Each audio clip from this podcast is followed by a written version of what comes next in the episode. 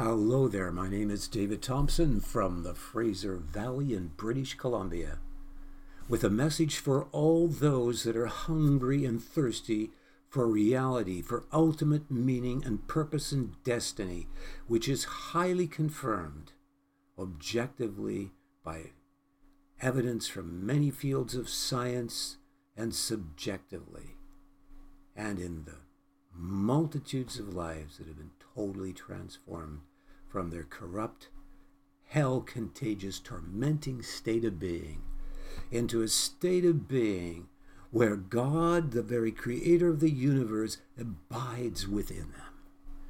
And so, this is a message for all those that are wanting the truth, that are wanting reality. And so, what is truth and what is reality? Well, I will explain that. But first of all, I want to mention for all those that are new that this message, first of all, has a large introduction to introduce all those that are new from whatever background in this world you come from to this message. Because this message is not a message that is religious, so to speak, in the sense of the sociological impression or definition of what people perceive when you say, oh, that person is religious, which in many cases means it's someone that believes things that are not real. But they need some kind of crutch or identity because they're so weak. And so they believe things that are not real to their own detriment and that cause division in society. No, that is religion.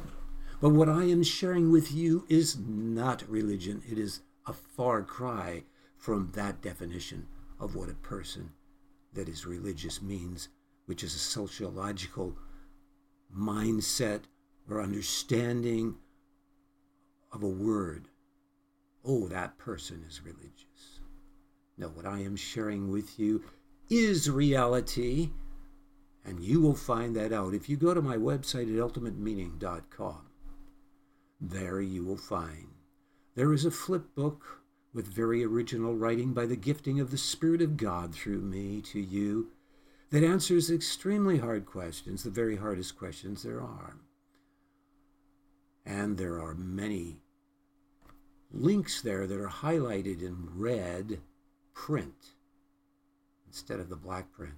Those are mostly YouTube videos that go to very profound and amazing videos that show evidence that is irrefutable from many fields of science and archaeology that confirm the reality of what I'm about to share here, which is the most good news that you could ever know or hear and enter into. It means that you will have a destiny that goes on forever without end in ever increasing creative experiences according to your own uniqueness of pleasure that ever enlarges.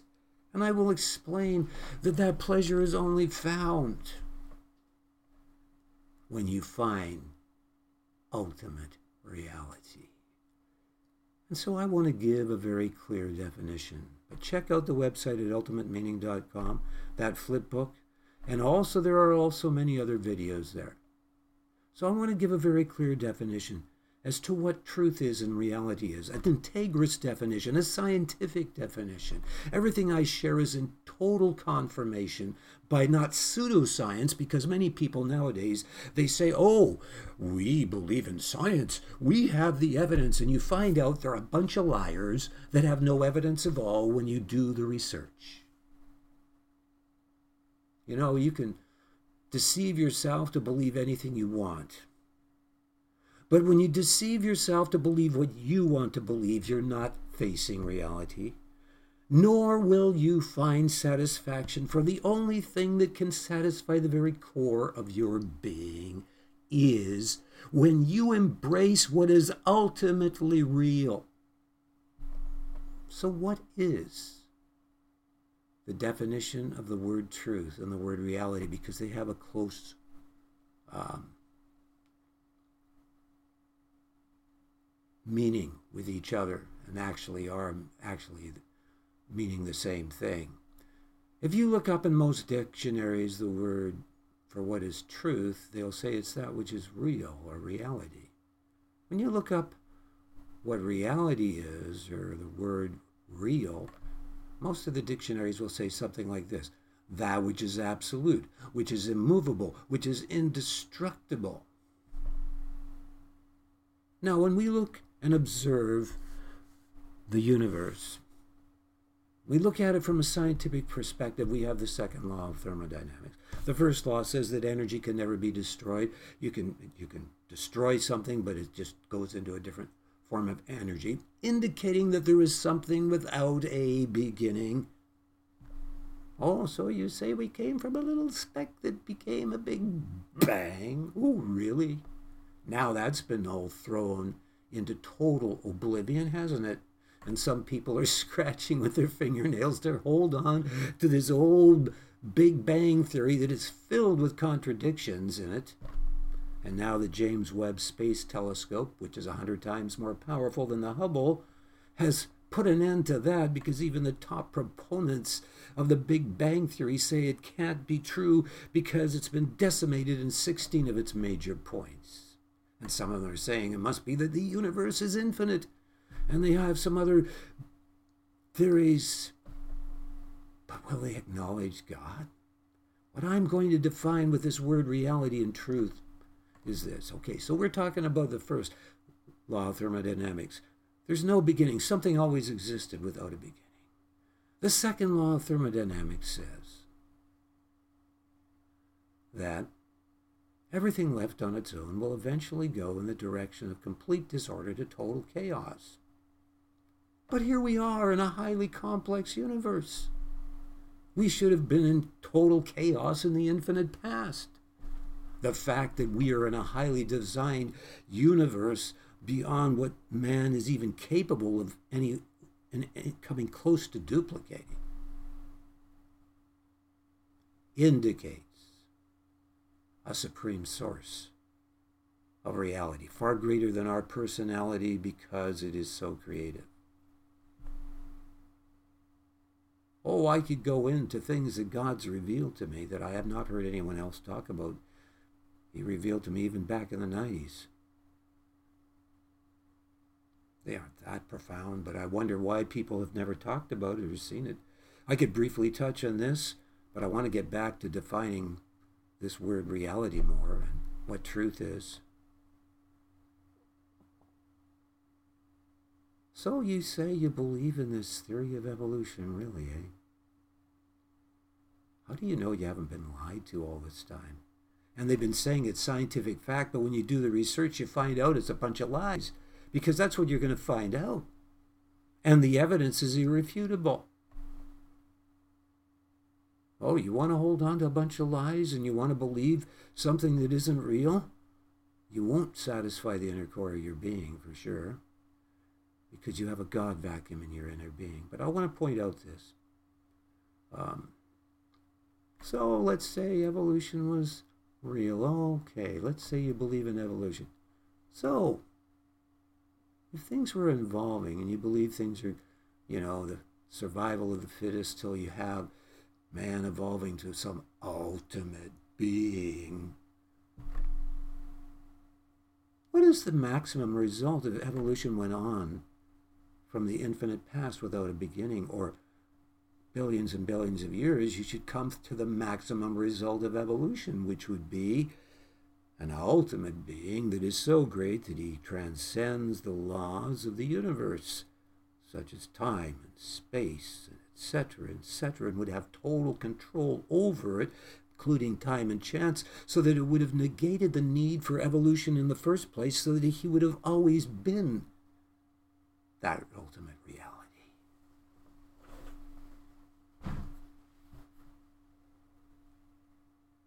What I want to share with you is this reality can only be what is the opposite of corruption because corruption is that second law of thermodynamics. Everything left on its own is corrupt. That's why there's death. That's why there's suffering. That's why things fall apart. But then we see in nature and everything these great complexities of design. Look what's in a little cell that you can't even see except under a very powerful microscope. Within the little cell, we now know from electronic microscopes, and I'm sure if Darwin knew that all these things were in cells, he would have never promoted his theory because it totally contradicts the theory of evolution. What's in your little cells are genes.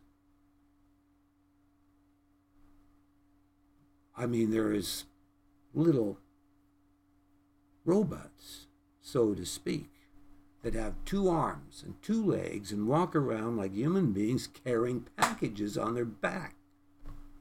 Look it up and watch it yourself on YouTube if you don't believe it. I forget the name of the protein right now, but they're called different proteins.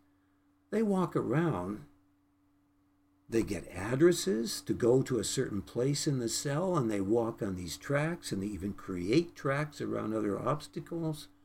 And they carry this load with two arms and they walk around and they take it somewhere else and then something else takes it and produces this and this and this and it all comes together to form your human body that is uniquely you. Do you know how complex that is? You think AI can come even close to that? Oh, AI.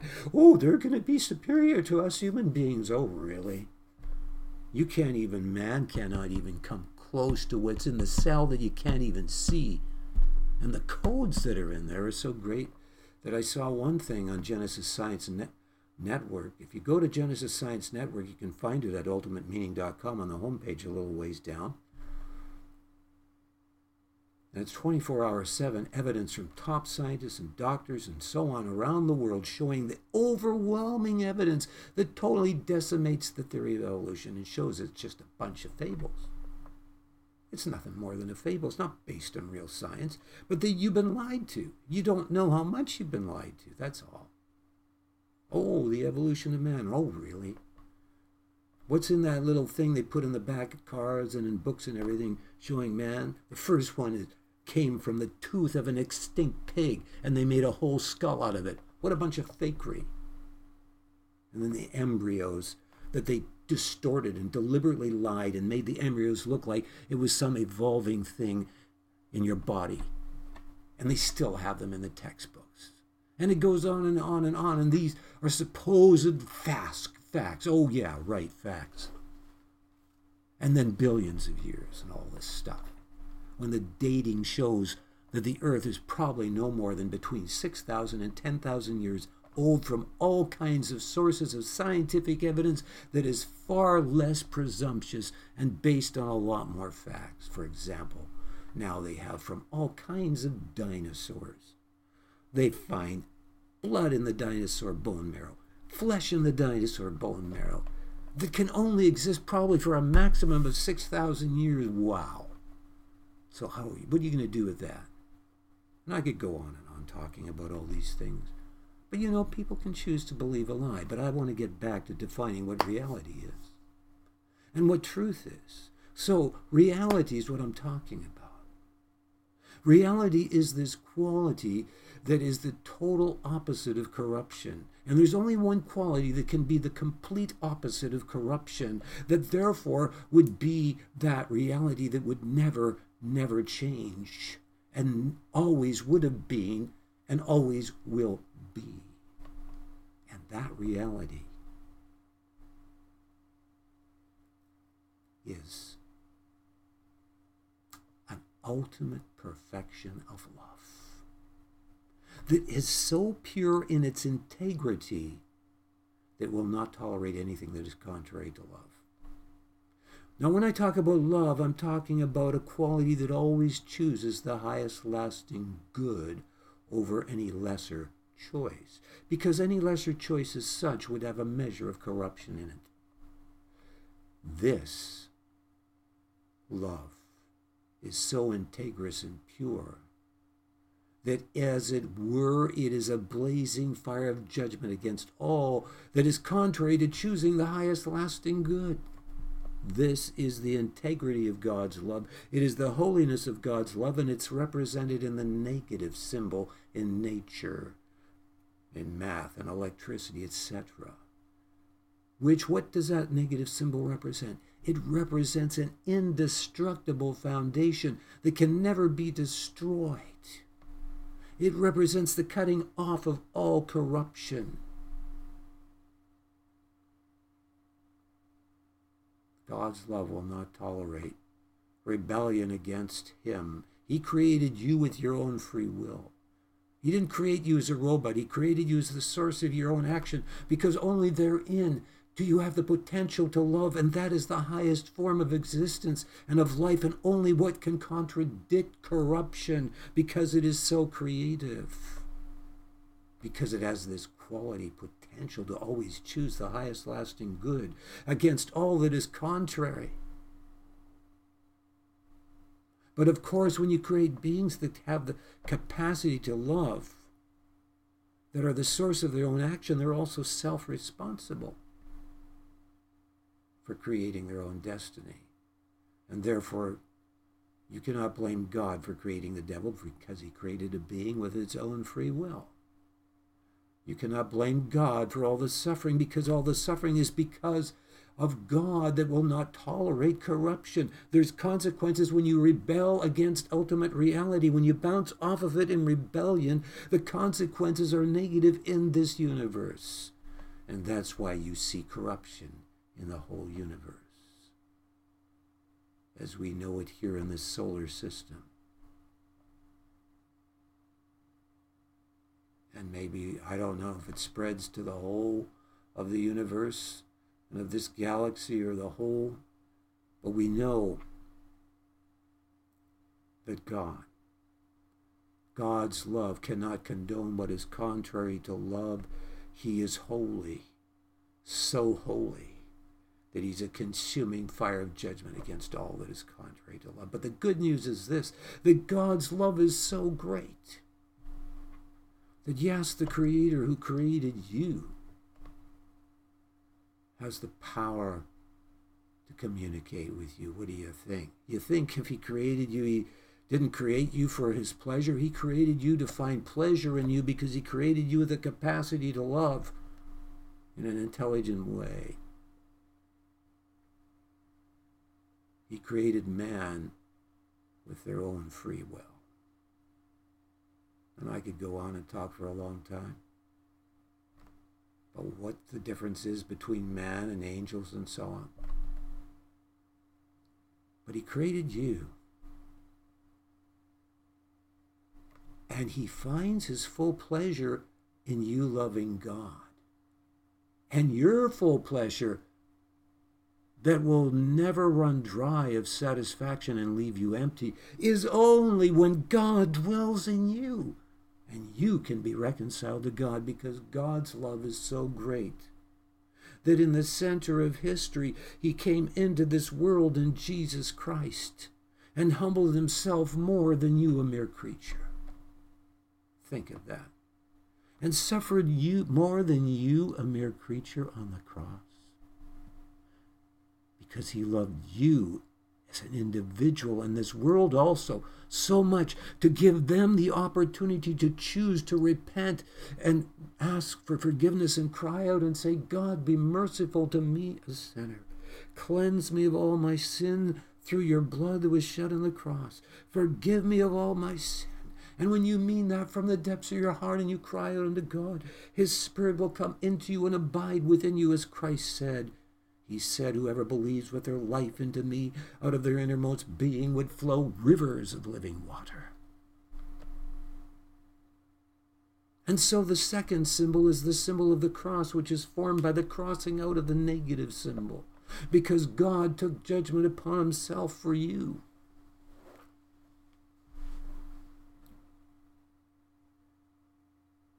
So that you can be reconciled to God. There are many idolatrous concepts of God that people have because they have been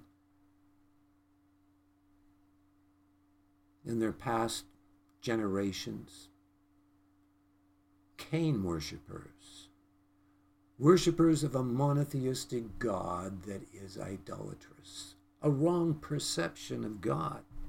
that he's not merciful to forgive, that he's not love, that he can't be so great that he can come down in human form and communicate. But he can. In fact,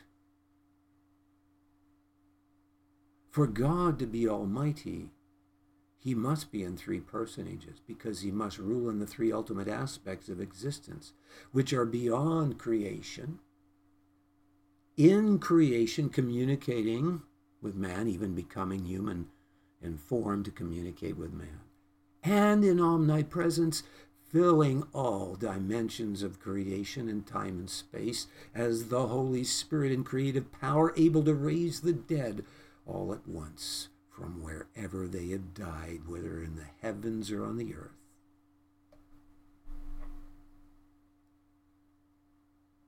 That is very good news.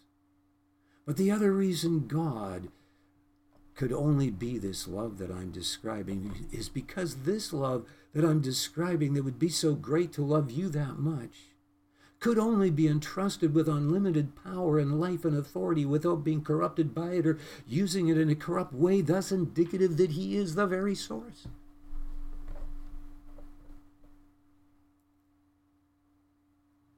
All this is good news.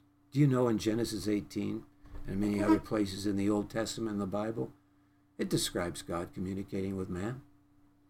In Genesis 18, Abraham is there and in the heat of the day, he sees three very majestic men standing before him, probably perceived that they were from God or that they were angels.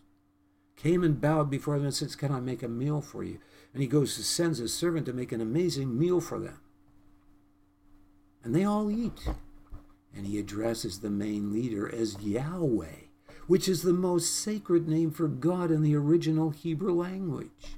Meaning what? The ultimate reality separate and above and beyond creation. The I am that I am. Christ said that he is the I am, that he is God.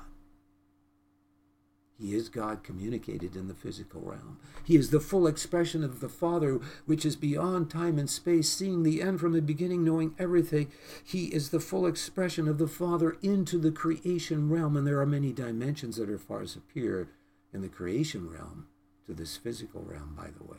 But maybe I shouldn't get sidetracked on that, but I've written a book called Afterlife Incredible, Irrefutable. 368 page book that you can get in a large paperback on Amazon or you can get it on your phone. This physical realm is not where your real life begins. It begins in the ultra real permanent realm in a dimension far superior to this. And I can't go into talking about all that here.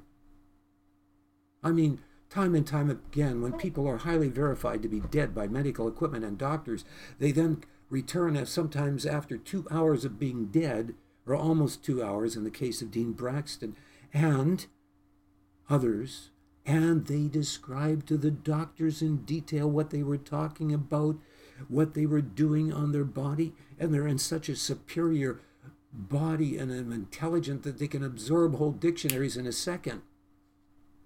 They can see right through their bodies and behind them. They can see 360 degrees. They can see 10 miles away every little fine detail. That's how much superior that realm is. For those that choose to not be blind, because others don't describe such a great reality, but many do describe that it's many, many, many times one said it's like comparing 2D paper to 3D. That's how much greater the other dimension is when you leave your body. And He's calling you out of darkness into light today. Yes, he can he is great enough. God is so great that he can communicate with man in human form. As he did with Abraham in Genesis 18 and other places you got Melchizedek and so on that Abraham meets. And there are many other examples. And he came in Jesus Christ, and these people that died and went to heaven, like Dean Braxton, that describes in detail. Look him up on YouTube in detail. Braxton, B R A X T O N. Look up near death experiences, NDE, Dean Braxton. And others like Dale Black, describe the same thing that when they stood before Jesus Christ, the love was so intense and in such a dimension beyond this world that you, there's no words to describe it in this dimension, this inferior physical dimension. The love was so great.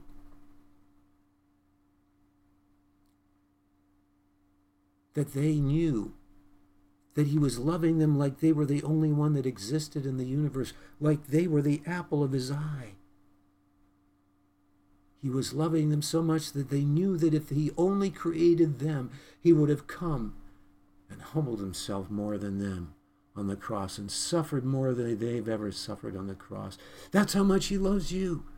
How can you reject this love and not cry out for mercy to be delivered from the corruption that is within you, that is like a contagious hell, contagious anti life state of being, like a black hole in outer space that can never satisfy you? He's saying, Whoever is thirsty, come and drink freely of the water of life. And He's calling you.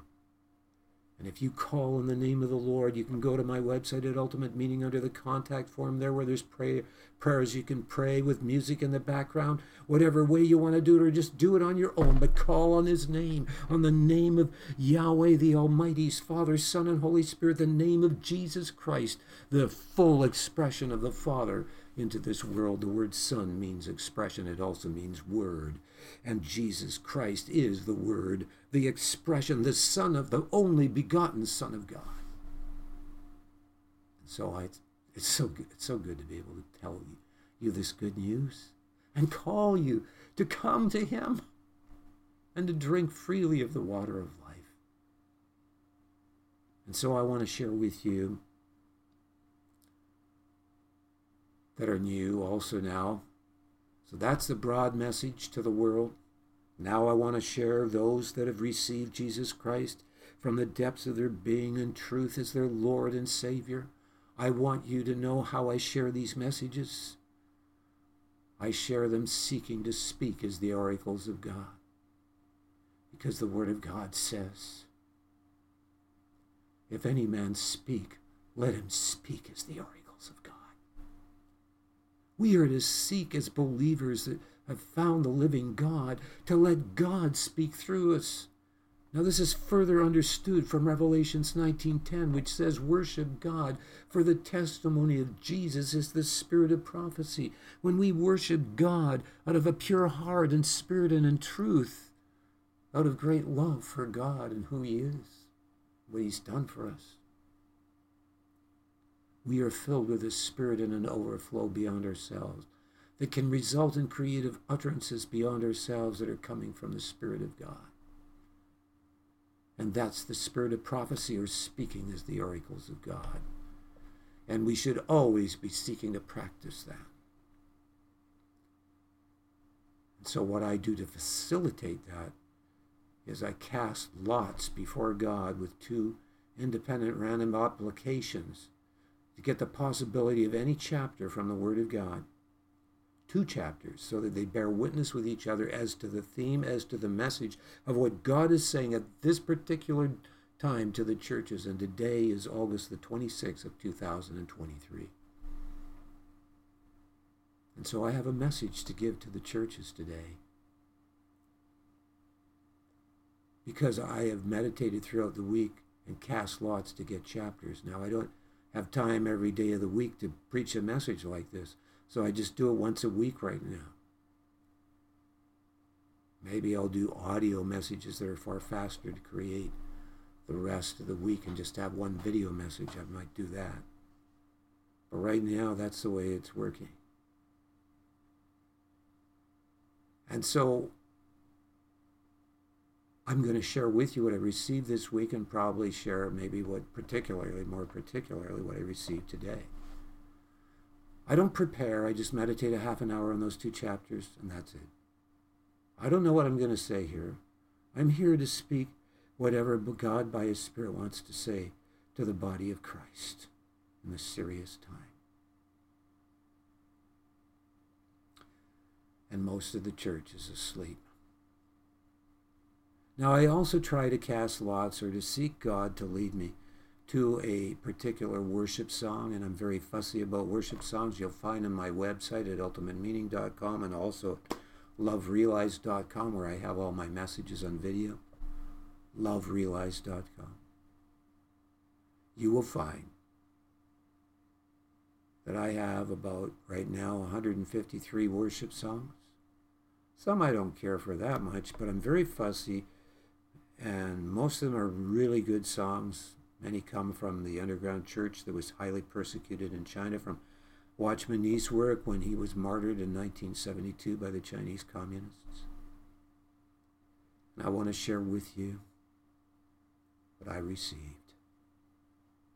So, today I tried to get a good song and did cast lots. I didn't get one that I needed one that I could have that could be played on an overhead projector connected to the internet. So because these ones are all YouTube video ones with the words, and so we'll go to that right now and we'll worship with that song, and then I will get into speaking what God is saying to the churches at this particular time.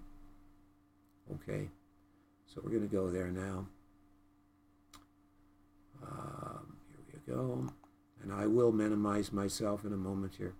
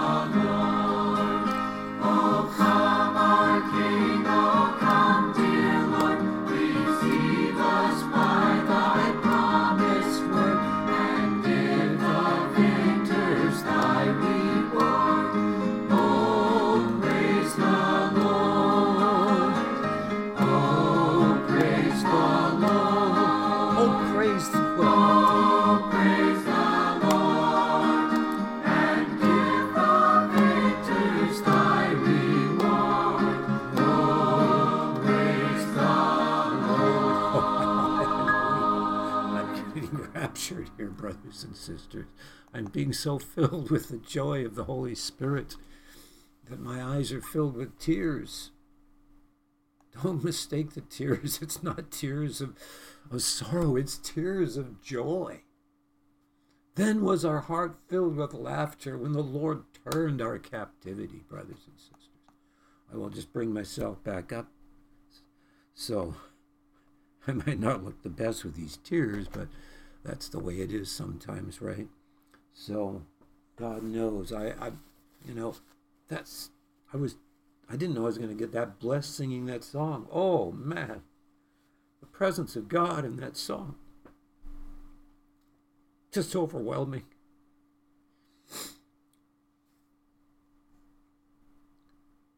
You know, I've been praying and I've been noticing in my own life the tendency sometimes to deceive myself and want a wife and things. And I've come to a place now where I'm, after all these years, and I'm 73 years old, but very youthful for my age because I know a lot about health and aging.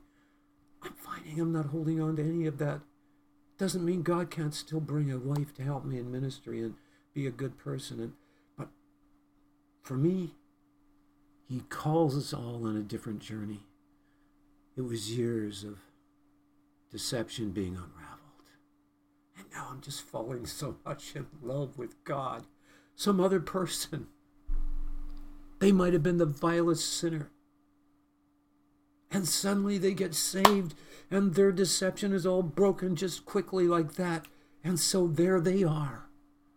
And so I embrace the one that only labored one hour in the field, though I labored all day to get to the same place. Oh, hallelujah. Praise the Lord. What does it matter when He's the potter and we're the clay?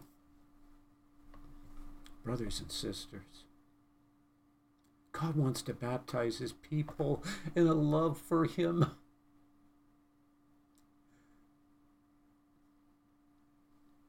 That the loves of this world can never quench. And I'm entering into it And sometimes I have to go help a certain sister out that has a lot of physical problems mentally and so on right now. And when I go there, I notice in those units there, there's a lot of people that have mental problems and they're poor. And I'm just feeling God's love and compassion for all these poor souls. I'm looking forward to signs and wonders and miracles taking place. So many of them are in wheelchairs. And I'm praying that God will bear witness with His Spirit with signs and wonders following. But I'm feeling such a love for these people that I see and need around me. Oh, there's others there that are normal. But I can feel this compassion and love. I wondered why. Why, God, did you put me in a situation where I had to help a person that was so difficult over years and years, and there was no one to help this lady but me? There's so much tendency for people to judge by outward appearance, and so on. Well, I've not even got into the message yet because I want you to know what's happening in my own life.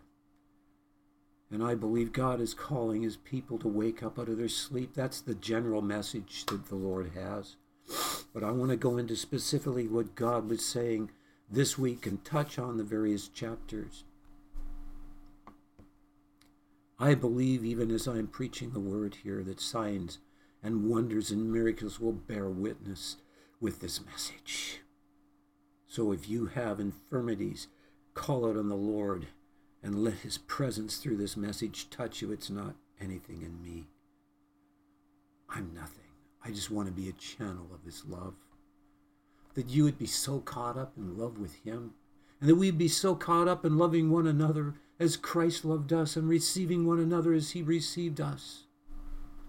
Oh, how many times we hurt one another, and I've been hurt by people that have wrongly judged me and said, Oh, you're, you're legalistic because I challenge people to come out of the world and say, Don't embrace these things, don't stumble others, and oh, instead they call you legalistic. I'm not legalistic. There's not an ounce of legalism in me. I don't believe that at all. I know it isn't there. Do I become hard and bitter at these people? Oh, I go through a process sometimes of being very offended because I didn't expect this, these people that I love to suddenly turn on me and wrongly judge me and humiliate me in front of others. Instead of coming in the spirit of meekness if they think I'm off. But I've learned something. If Christ loved us so much that he could humble himself, can I not humble myself before my brother and sister that happens to have a blind spot and wrongly hurt me? Oh, give us that love like Christ had. He says that we're to receive one another as he received us, and he received us as sinners with a repentant heart because you can't come to him. It says in his word that you can come to him. That he will not cast you out, but you can't come to him if you don't have repentance in your heart because you're not coming to him. You're not coming to him in your heart if there isn't a repentant heart. You might feel ashamed and unworthy of his forgiveness. That in itself is repentance. And there's some people when they entered heaven, they were so ashamed of their life. They were so ashamed and unworthy, but they didn't. But it was repentance in their heart that they were that way. And God had mercy on them and forgave them and sent them back to this world. That doesn't always happen. But I'm here to share with you what I received this week by the casting of lots. So let me get into that before God. Maybe I should. I'm not going to touch on every day of the week, but on Monday, I received Matthew 17 and Genesis 14 in both these chapters. We have God's supernatural provision of wealth to God's servant before those who do not know God or live with God as the supreme treasure of their heart. So I want to touch on that a bit. I don't even remember these things myself, but that's what I received on Monday. And so we read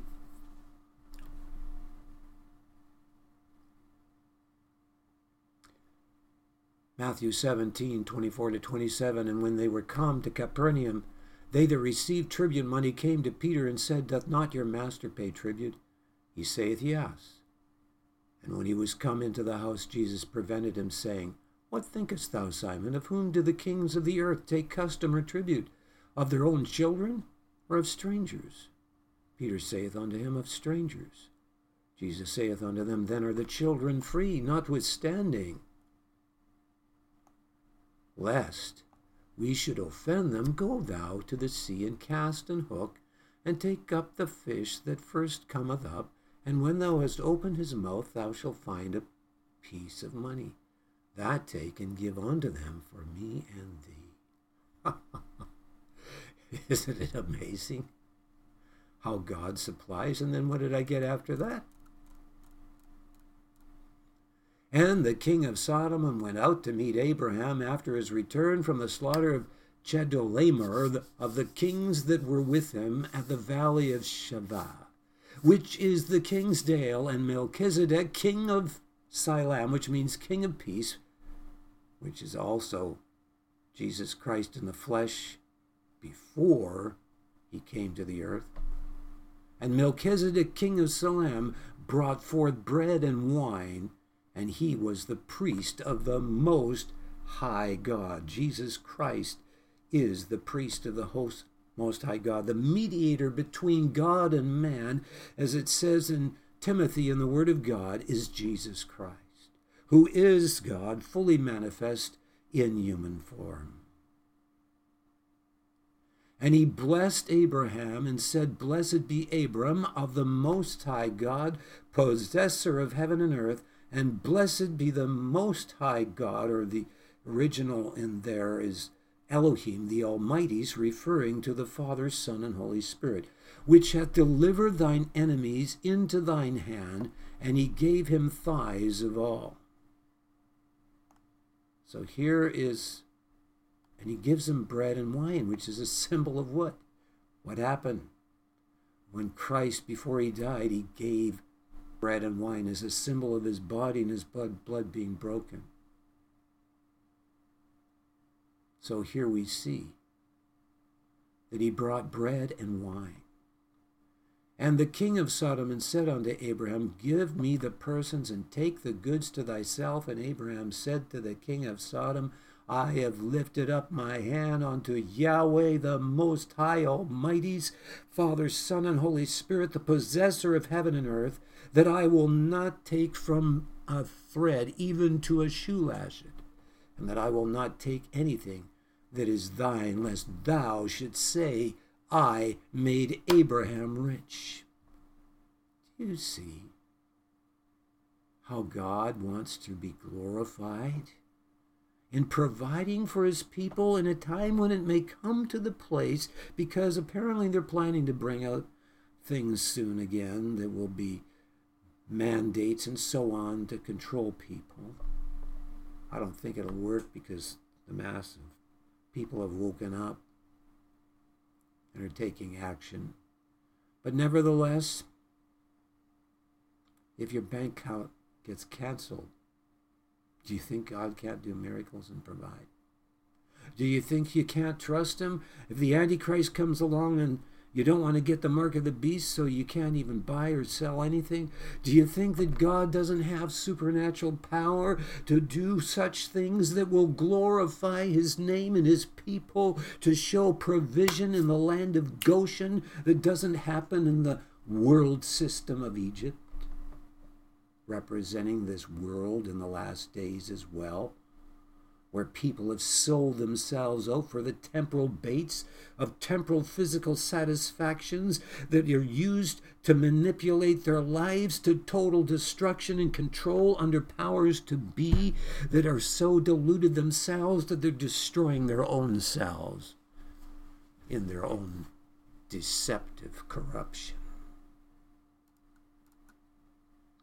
God is calling his people to recognize in this hour that we may need to pay a price. And it may mean that our life is not a life that is broad with the distractions of the world, but has been narrowed into a love relationship with Him that we find is far more fulfilling than all the titillating things, like the gods of amusement, the pleasures of sports, and so on, that take up all your time and energy so you hardly pray and seek God. Ho, Oh, everyone that is thirsty, come ye to the waters, buy and eat, buy without money, buy without price. But if you've quenched your thirst by the loves of the world, you won't come to those waters. And so God begins to shake the things that are shakable so that you come to that place of decision where you finally die. Some of us die really hard. I'm someone it took a long time for me to die. Yes, it, it, was. It's the Jacob in you, which means the deceiver. But Jacob became Israel. God knew how to break him out of that deception, didn't he? And it was at that time of crisis when he finally let go of his own deceptive ways that he had that wrestling, and he would not let God go. He still had that hunger for God despite all the deceptions. He wouldn't let him go until he was blessed. He was blessed. And he saw God face to face. That's what he says. Wrestling with that angel. Yeah, there was Christ in the flesh wrestling with Jacob. And yes, he was about to face Esau, and maybe he saw in the face of God the judgment he deserved, and thinking, oh man, this is like the face of Esau. He's going to judge me because I deserve judgment for how I deceived my brother. And yet, here, God in His mercy shows mercy to him. But he had to be willing to face Esau. And we have to be willing to face the death of our lives to self, that we might let go of what has been deceiving us and holding back the blessing of God in our lives of a relationship with Him. not the outward physical blessings of wealth, although he can entrust people with wealth when their pleasure is not in the pleasures of this world, because they will use it not for the pleasures of this world, but for the things that last forever and ever.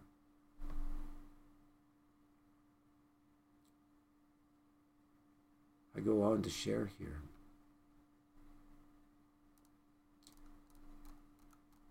Tuesday, 2 Timothy 1 and 1 Chronicles 18. And I always want a bit more insight. Both of these chapters are about not having fear, but power to use the gifts of God to overcome the enemies of God. I'll just touch on it because I probably should get to the one that I received today on Saturday.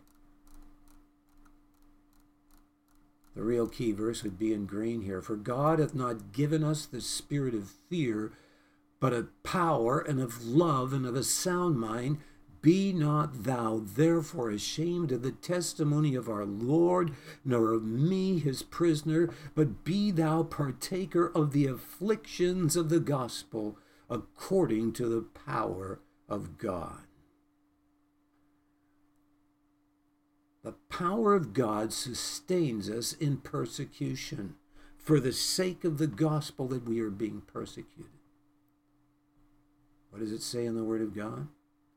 If ye be reproached from the, for the name of Christ, happy are you, for the Spirit of God and of glory resteth upon you. And so we can rejoice. Hallelujah. It goes on here and and then I received Titus and so on. I'm just touching on it. And it emphasizes sound speech. And the word soundness is repeated over and over, both in Titus here and the word sound, of course, I believe is also in what we just read. God hasn't given us the spirit of fear, but of power and of love and of a sound mind. And in Titus, it's sound speech that cannot be condemned, that he that is of the contrary part may be ashamed, having no evil thing to say of you.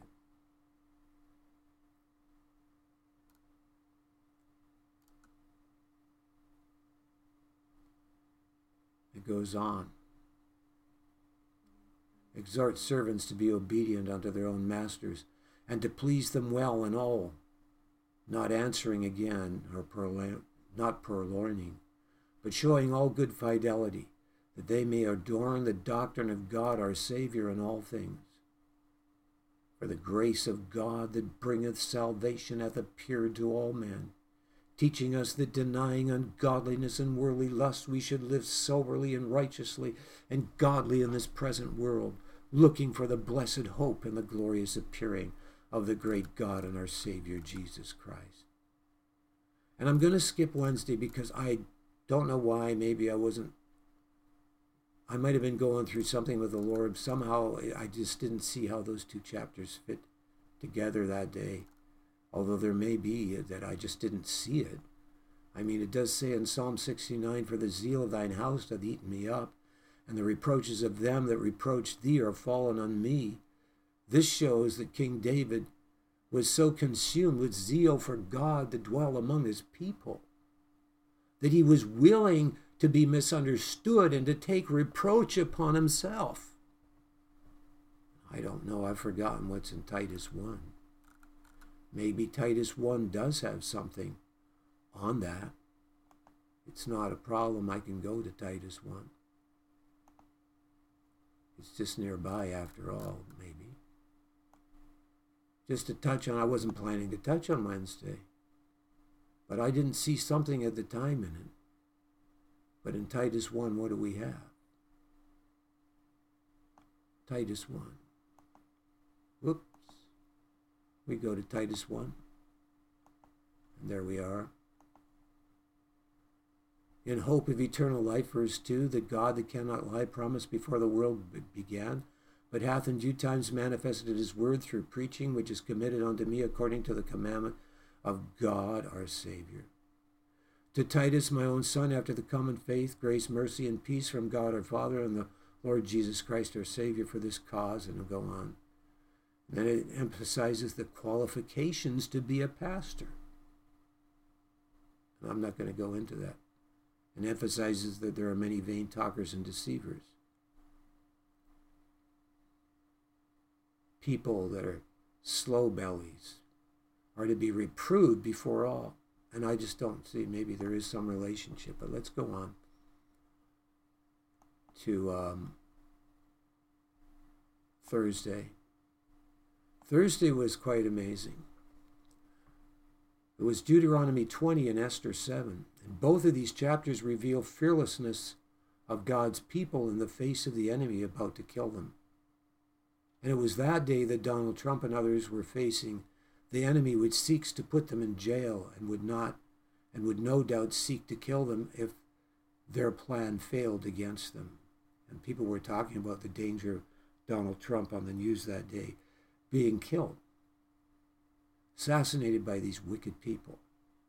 God is likewise calling his people and you and me to be fearless in the face of the enemy and to go on the attack.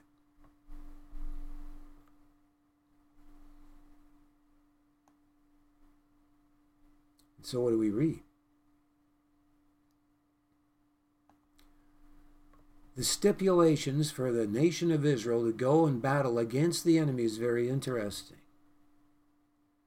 They refuse to allow people to be in their ranks that in any way would begin to generate fear that could spread to others. You see, fear is really contagious, but also courage is very co- contagious. And in these last days, when we face the threat, possibly losing all of our living, and we have to trust God for our needs, whatever it is.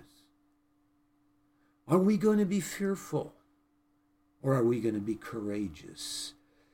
And allow the zeal of God's house to swallow up anything that is a negative state of being, such as fearfulness.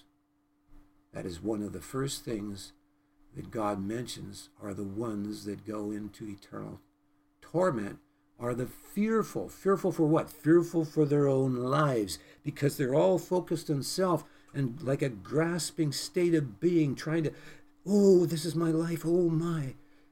But love is willing to give, even unto death, to lay down your life for others when you you can only do that if you have a love relationship with God. Because it's a supernatural love that must dwell within you that is beyond anything of your own natural love. And here we read all of these conditions before you face the enemy. Hear O Israel, I'm just starting somewhere here around um, well, it's a lot to read. When thou goest out to battle against thine enemies, and seest horses and chariots and people more than thou, be not afraid of them, for Yahweh thy Almighty's is with thee, which brought thee up out of the land of the world, the world that we're called to come out of.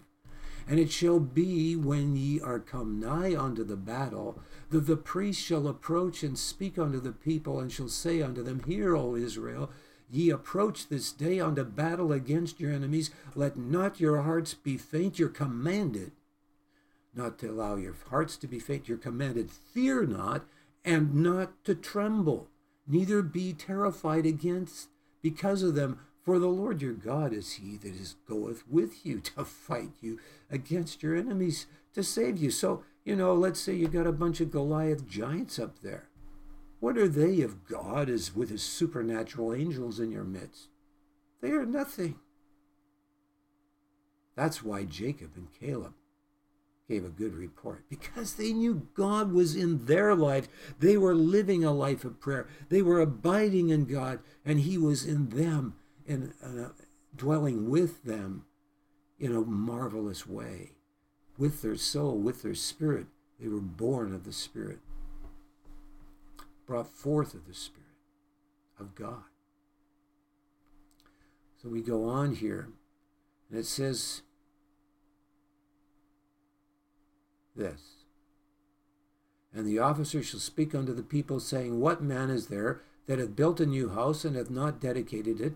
Let him go and return to his house. So you're not allowed to fight in the battle if you have a house that you're about to dedicate. And what man is he that hath planted a vineyard and hath not eaten of it? Let him go and return unto his house, lest he die in the battle, and another man eat of it. The tendency for those to have fear would be greater. And what man is there that hath betrothed a wife and hath not taken her? Can you imagine? He's about to have a wife and he wants to enjoy her, and now he's got to go in a battle. Of course, he's going to want to be with his wife. Of course, that's going to be difficult. So, God understands our weaknesses, and He says, There's a time and a season for everything in your life. So, here you see the liberty. So, all the tendencies towards fear are removed. Fear of losing the blessing of having your wife and being able to hold her and love her. Let him go and return unto his house, lest he die in battle and another man take her. And the officer shall speak further unto the people, and they shall say, What man is there that is fearful and faint hearted? Let him go and return unto his house, lest his brethren's heart faint as well as his heart. The importance of fearlessness before overwhelming odds that threaten the very existence of your natural life. Yes, we can have such a relationship with God that we are so filled with His Spirit supernaturally that all that fear is swallowed up by our identity in God, which is a love relationship. Yes, perfect love casts out fear. And so, what did I get? The other chapter I got was Esther.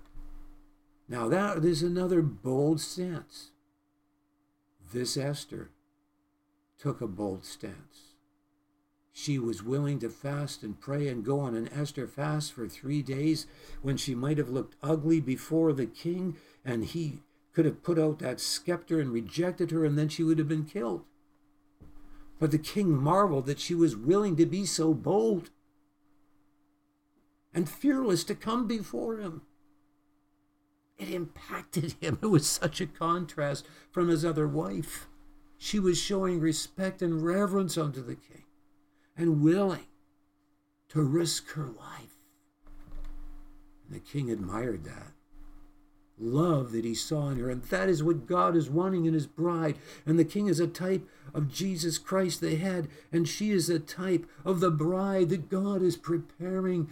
And he wants this bride to be in that place of fearlessness and of sacrificial love that is willing to pour in a sacrificial way as she did and trust God. Like Jacob had to trust God when he faced Esau and he wrestled with the angel. He could have given up and said, I'm not going to face Esau. No, he faced him. He could have given up and not wrestled with that angel, but he faced the face of God's judgment and found that there was mercy because he didn't hide his weakness from God when he was wrestling with him. And that's why it says to come boldly before the throne of grace in the time of need. Brothers and sisters, we cannot overcome in our own strength. It is a matter of giving our weaknesses to Him, not shrinking back and thinking we can do it in our own strength, but coming before Him boldly in the time of need, which is the time of weakness, when you're about to be devoured by a lion, like many Christians were. And they heard a voice saying, Play the man, like one of them was a Justin Martyr. And finally, there was that boldness at the last moment as he brought his weakness before God to face a cruel death for the name of Jesus, that he might have a greater, greater, abundant resurrection. God is calling his people to wake up and to become fearless like Esther, so that the pit that the enemy is digging for the righteous is the very pit that they fall into. And so that is what happened.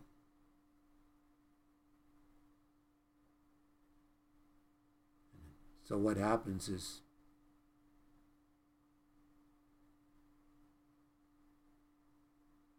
Esther exposes Haman, as we know. We know the story well. Whoa.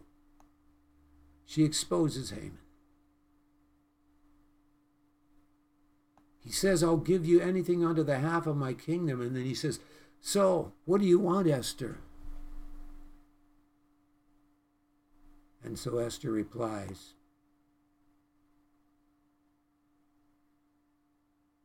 the following O king, and if it please the king, she has such reverence, let my life be given me at my petition, and my people at my request, for we are sold, and I and my people to be destroyed, to be slain, and to perish. But if we had been sold for bondmen and bondwomen, I'd held my tongue, although the enemy could not contravail the king's damage. Then King Ahasuerus, Ahaz answered and said unto Esther the queen, Who is he, and where is he that durst presume in his heart to do so? And Esther said, The adversary and enemy is this wicked Haman. Then Haman was afraid before the king and the queen, and the king arising from the banquet of wine, and his wrath went into the palace garden. And Haman stood up to make request for his life to Esther the queen, for he saw that there was evil determined against him by the king. And Harbona, one of the chamberlains, said before the king, Behold also the gallows, fifty cubits high, which Haman had made for Mordecai, who had spoken good for the king, standeth in the house of Haman. Then the king said, Hang him thereon. So they hanged Haman on the gallows that he had prepared for Mordecai. Then was the king's wrath pacified. And I go on, and I got Peter too because I wanted a bit more insight. And it's all about being ready for the coming of the Lord. Being reproached, reproached for the name of Christ. But I, I will go on. Friday, what did I receive? I received both of these chapters are about the atoning Messiah and the resurrection fruit thereof. And I'd love to go into this. I was in tears reading Matthew 27 because I, it just moved me when I read Pilate saying, I am innocent of the blood of this just person. See to it. Then answered all the people and said, His blood be on us and on our children. Then released he Barabbas unto them. And when he had scourged Jesus, he delivered him to be crucified. And they mocked him and cast lots to think that God would go to such depth to love us so. And what is Isaiah 49 about? It is about also, I read the resurrection part of that too. I couldn't help but read the last chapter on the resurrection. It was so good. But Isaiah 49 is on Israel going through the death experience of their own righteousness. And he said unto me, Thou art my servant, O Israel, in whom I will be glorified. Then I said, I have labored in vain. I have spent my strength for naught and in vain, yet surely my judgment is with the Lord and my work with my God. And he said, It is a light thing that thou shouldst be my servant to raise up the tribes of Jacob. And to restore the preserved of Israel, I will also give thee for a light to the Gentiles. That's speaking of the Messiah, obviously, too. That thou mayest be my salvation unto the ends of the earth. Now, here's the thing then I finally get to the last one, which is probably the one I should focus on because it's the one I just meditated on, which is today. And yet I've been preaching for who knows how long. Who knows how long. But I'm going to go into the last one here Saturday, Proverbs 22, Deuteronomy 13, plus Second Thessalonians 1. It says in Proverbs, by humility and the fear of the Lord are riches and honor and life. Thorns and snares are in the way of the forward or the deceptive. He that doth keep his soul shall be far from them. So we're talking about deception here. And the thing that deals with deception in the heart, which is what causes us to continue to hold on to self, is humility that really comes out of the fear of God. And the fear of God is receiving who God is in reality, in our soul, in our heart. First, in his holiness, acknowledging that his holiness, which is the integrity of his love that will not tolerate corruption, is severe in our own life, and it is severe in this world with all the suffering we see, but it is not God that is the source thereof. He is only holding in check the corruption, and there's consequences. There's the reaping and the sowing of our own evil ways. And when we acknowledge that the holiness of God is good, that He judges severely things in our own life, He did in Jacob's life. But Jacob never lost his hunger for what was real, and so he became Israel, which means he shall be a prince of God from the name Jacob, which means deceiver. He will take by the heel, literally. Proverbs 22 17 to 21. Bow down thine ear and hear the words of the wise, and apply thine heart unto my knowledge. For it is a pleasant thing if thou keep within thee. They shall withal be fitted in thy lips, that thy trust may be in the Lord. I have made known to thee this day, even to thee. Have not I written to thee excellent things in counsel and knowledge? that I might make thee know the certainty of the words of truth, that thou mightest answer the words of truth to them that send unto thee? Are we those that have the answer of the reason of the hope that is within us because we are abiding in the truth and not deceived into a false gospel that misrepresents the glory of God? I see Christians that get into crazy conspiracy theories and believe the earth is flat. How how that just totally misrepresents the glory of God. It's so obvious it isn't from Scripture and from just, know, and then some people don't even believe the rocket ship went to the moon and landed there. I mean, come on. You want to go out and feel the rocket? You want to go out and see for yourself? How can you be so, you know? These things misrepresent the glory of God, and it is a deception. And yes, I still love them if they believe in the Lord and receive them as Christ received us. But these things, these crooked places must be made straight. These rough places must be made smooth in the last days, that the God will be glorified because the root of these things is a deception that is often rooted in pride. And presumption does come out of pride and is presumptive to start saying such ridiculous things and believing such ridiculous things that is so self evident to people that are facing reality that that is not real. Now we go on and we read Deuteronomy 13 3 to 5. Thou shalt not hearken unto the words of that prophet or that dreamer of dreams, for the Lord your God proveth you to know whether ye love the Lord your God with all your heart and with all your soul. Now, before this, he's mentioning that there's this prophet, and if everything he says comes true, but he's telling you to worship another God, don't you fall. I'm testing you to see whether you're going to buy into deception or you're going to really love God and reciprocate who God is, or you're going to become like Eve, who lost the fear of God the moment she doubted who God was. She lost the fear of God, thinking she could be like God. And there's false teaching that tries to say that man can be equal with God or that he was created before the fall, equal with God. This takes away from the fear of God. There is no comparison between the Creator and us. You only have to look at the vastness of the universe, the stars, seven light years to get to the closest star, is it? Or is it five? I've forgotten. Some stars are way bigger than our sun. In this one Milky Way galaxy, there's between one billion and two and four billion stars. They're not sure exactly how many. And there are mil- billions of Milky Way galaxies. There's enough for every grain of sand to have a thousand stars. Enough for seven billion people on the earth to have some I forget if it was 18 trillion or 80 trillion stars each.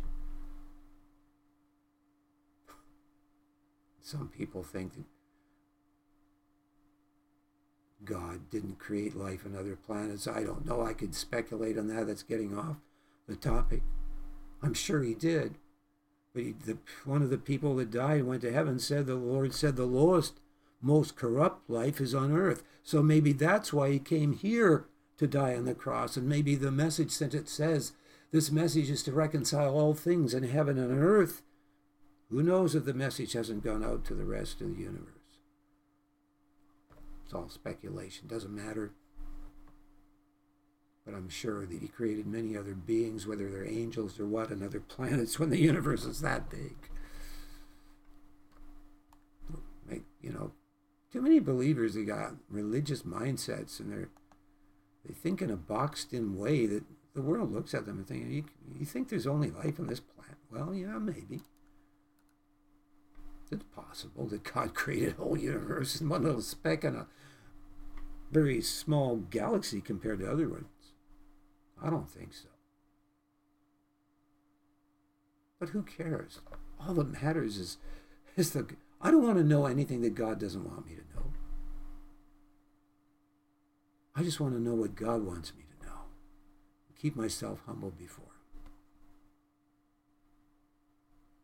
We go on here. If thy brother, the son of thy mother, or thy son of thy daughter, or the, the wife in thy, of thy bosom, or thy friend which is in thine, which is as thine own soul, entice thee secretly, saying, Let us go and serve other gods, which thou hast not known, thou nor thy fathers, namely of the gods of the people which are round about you, nigh unto thee, or far off from thee, from the one end of the earth even unto the other end of the earth. Thou shalt not consent unto him, nor hearken unto him, Neither shall thine eye pity him, neither shalt thou spare, neither shalt thou conceal him, but thou shalt surely kill him. Can you imagine killing your own wife because she told you to go and worship other gods? Yeah. That is how severe God is on sin. It is a cancer, and that is why God used Israel to destroy these nations because it was such a cancer. They were sacrificing their children to demons destroying innocent children, and that's happening nowadays. All the abortion, all the other abominations that are happening.